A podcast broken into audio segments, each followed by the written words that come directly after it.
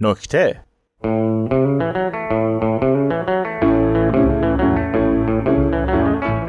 بند نویسنده هستم کتاب می نویسم اما برای کسب درآمد توی یک مجله کار می‌کنم. برای این شماره سردبیر گفت خودکارتو بگیر دست تا پیاده را بیفت تو کوچه و خیابون از مردم بپرس فقر فرهنگی چیه. منم بهش گفتم فقر فرهنگی یعنی همین که دفتر مجله یه ماشین نداره بندازه زیر پای من که بتونم باش برم دنبال مصاحبه. اونم گفت بی‌انصافی نکن خدا تو شکر کن که سقف بالای سرته. اصلا اگه ناراحتی به خودکار منو بگی برو دنبال مصاحبه. به مرگ گرفت به تب راضی شدم و از دفتر مجله زدم بیرون. همون اول به دختر جوون رسیدم. خودکارمو در بردم و سعی رفتم جلو. گفت آقا یواش ترسیدم گفتم ببخشید یه سوال داشتم. نظر شما در مورد فقر فرهنگی چیه؟ سرخ شد. یکم با موهاش بازی کرده گفت حالا کدوم شبکه پخش میشه؟ گفتم برای تلویزیون نیست مجله فرهنگی هنریه گفت وا. بدو بدو خودکارت در آوردی اومدی جلو که بگی واسه مجله مصاحبه می‌کنی. کسی مگه دیگه چیزی می‌خونه؟ دیوونم مگه دهن خودم خسته کنم؟ حالا آی جی تی وی اینستاگرام چیزی هم بود قبول ولی آخه دیگه مجله. حالا چقدر درآمد داری؟ تفلکی اصلا بیمه هستی؟ آخر زندگی چیکار می‌خوای بکنی با زنت؟ کاغذ بخورید دوتایی؟ همینطور که رگباری داشتم تحقیر می‌شدم کم کم از صحنه فاصله گرفتم ولی هنوز صدای دختر میشیدم. اصلا زن می‌تونی بگیری؟ هنر درست حسابی هم که نداری. می‌خوای بیا تو شرکت خودم کار کن اصلا. سرخورده به هم ادامه دادم تا رسیدم به یه مرد حدودا 50 ساله که ماشین شاسی بلند آخرین مدل خودش گوشه خیابون پارک کرده بود و توش نشسته بود. گفتم آقا اگه مزاحمتون نیستم یه سوال داشتم و این دفعه به جای خودکار گوشیمو در آوردم. گفتم قراره پخش بشه. هول کرد گفت گوشیتو بکن تو جیبت. اه؟ زنم اگه ببینه بگه این موقع روز کجا بودی تو میای جواب بدی. گفتم نه. گفت گوشیتو بکن تو خودکارت در بیار. گفتم خب. گفت می‌خوای خودم بپرسم خودم جواب بدم؟ گفتم ببخشید حق با شماست. فقر فرهنگی چیه؟ گفت یعنی من. گفتم جان. گفت الان این ماشین رو حساب چشم همچشمی خریدم. طوری زیر قرضم که کمرم داره میشکنه. پسرم شلوار مدرسهش پاره از کل دوستاش بهش میخندن ولی من آخرین مدل گوشی آیفون رو چکی گرفتم. تلویزیون 100 اینچ گرفتم واسه خونه جا نشده. مجبور شدیم کارگر بیاریم دیوار شکاف بده که یکمش از ساختمون زده بیرون. ولی دیشب شام نداشتیم بخوریم. پارا آجر بستم به شکم خانواده تا خوابمون نبره. گفتم خب شما همه اینا رو می‌دونید باز دست بر نمیدارید؟ همینه که پرسیدم دختر جوونی نشست تو ماشین. مرد گفت سلام عزیزم. بعد یه جعبه از توی داشبورد در آورد و گفت اینم همون رولکسی که بهت قولش داده بودم. از مرد خدافزی کردم و به دختر نوجوانی رسیدم که داشت از خودش سلفی می‌گرفت. هر مدلی که فکرشو بکنید لب قنچه نشون دادن عدد دو با انگشت سبابه و بغلیش نشون دادن یک با بغلیش خلاصه نشون دادن همه چی. گفتم سلام من روزنامه نگارم و یه سوال داشتم. گفت سلام روزنامه چیه؟ دیدم بخوام توضیح بدم کل روز تموم میشه. گفتم اونو ولش کن خودکار یا گوشی؟ گفت خودکار چیه؟ گوشیمو در آوردم و شروع کردم فیلم گرفتن. خواستم بپرسم فقر فرهنگی چیه؟ گفتم الان میگه فرهنگ چیه؟ به جاش پرسیدم شما به هنری علاقه دارید؟ مثلا سینما یا نقاشی؟ یا هنری هست که انجامش بدید؟ مثلا ساز می‌زنید یا موسیقی گوش می‌دید؟ گفت معلومه من عاشق سینما تمام فیلمای بلاگرای عزیز هنرمند رو دنبال می‌کنم. گفتم نه منظورم فیلمای واقعیه اونایی که روی پرده نمایش میدن. گفت اوف اونا رو که نگو من عاشق اون بازیگر زیبارومون هستم. fan page خیلی قوی هم دارم برای ایشون. گفتم در این حد گفت آره بعد گوشیشو در آورد عکساشو با بازیگر زیبارو نشونم داد. گفتم خب حالا می‌تونی تصور کنی دنیایی بدون نذاش سالم کامل بشه و زد زیر گریه. هق هقی می‌کرد بیا ببین. گفتم من فقط گفتم تصور کن. گفت چه جوری می‌تونم تصور کنم؟ ایشون نباشم منم نیستم. من حاضرم دو تا دست نداشته باشم ایشون بتونن تبلیغ دمپای ابری کنن. منم روی بیلبورد اتوبان ببینم قربون صدقش برم. ولی یک هزارم درصد زبونم لال. شما بمیری. حتی ایشون اگه نباشن من راهشون رو ادامه میدم. فیلم برداری رو قطع کردم و گوشی گذاشتم تو جیبم. دختر گفت لطفا و حتما page ایشون رو زیر فیلم tag کنید که ببینن. بعد بیان بگن که من دنبال این دختر میگردم واسه تشکر قدردانی. بعد من با ایشون دو بار میرم روی صحنه follower م میچسبه به سقف. Okay. گفتم okay. بعدشم راه افتادم تا برم با آخرین نفر مصاحبه کنم. به آخرین نفر رسیدم. مرد شیک پوشی بود و از دور خودکار کاغذ منو که دید خودش اومد جلو و پرسید مصاحبه می‌کنی جوون؟ گفتم بله با اجازهتون. گفت خب بکن. گفتم نظر شما در مورد فقر فرهنگی چیه؟ گفت اتفاقا خود بنده توی مؤسسه خیلی رده بالای فرهنگی و هنری کار می‌کنم و به نظرم این عبارت ساخته ذهن افراد حسوده. گفتم یعنی می‌خواید بگید همچین چیزی وجود نداره؟ گفت معلومه که خیر به طور مثال همین چند وقت پیش که یه هنرمند مردمی رو از دست دادیم دیدی که چطور شرایط حضور همه جانبه مردم تو کرونا رو فراهم کردیم؟ گفتم خب این افتخار داره. گفت خب اگه این کارو نمی‌کردیم همین شما میومدید می‌گفتیم مؤسسه ما با فلان هنرمند مشکل داره. گفتم یعنی مشکل ندارید؟ گفت خیر. گفتم پس چرا پخش نمیشه؟ گفت خب کنداکتور پره. اینم مشکل منه. گفتم یعنی منظور شما اینه که سوالم همینجا نصفه موند. یه ماشین پیچید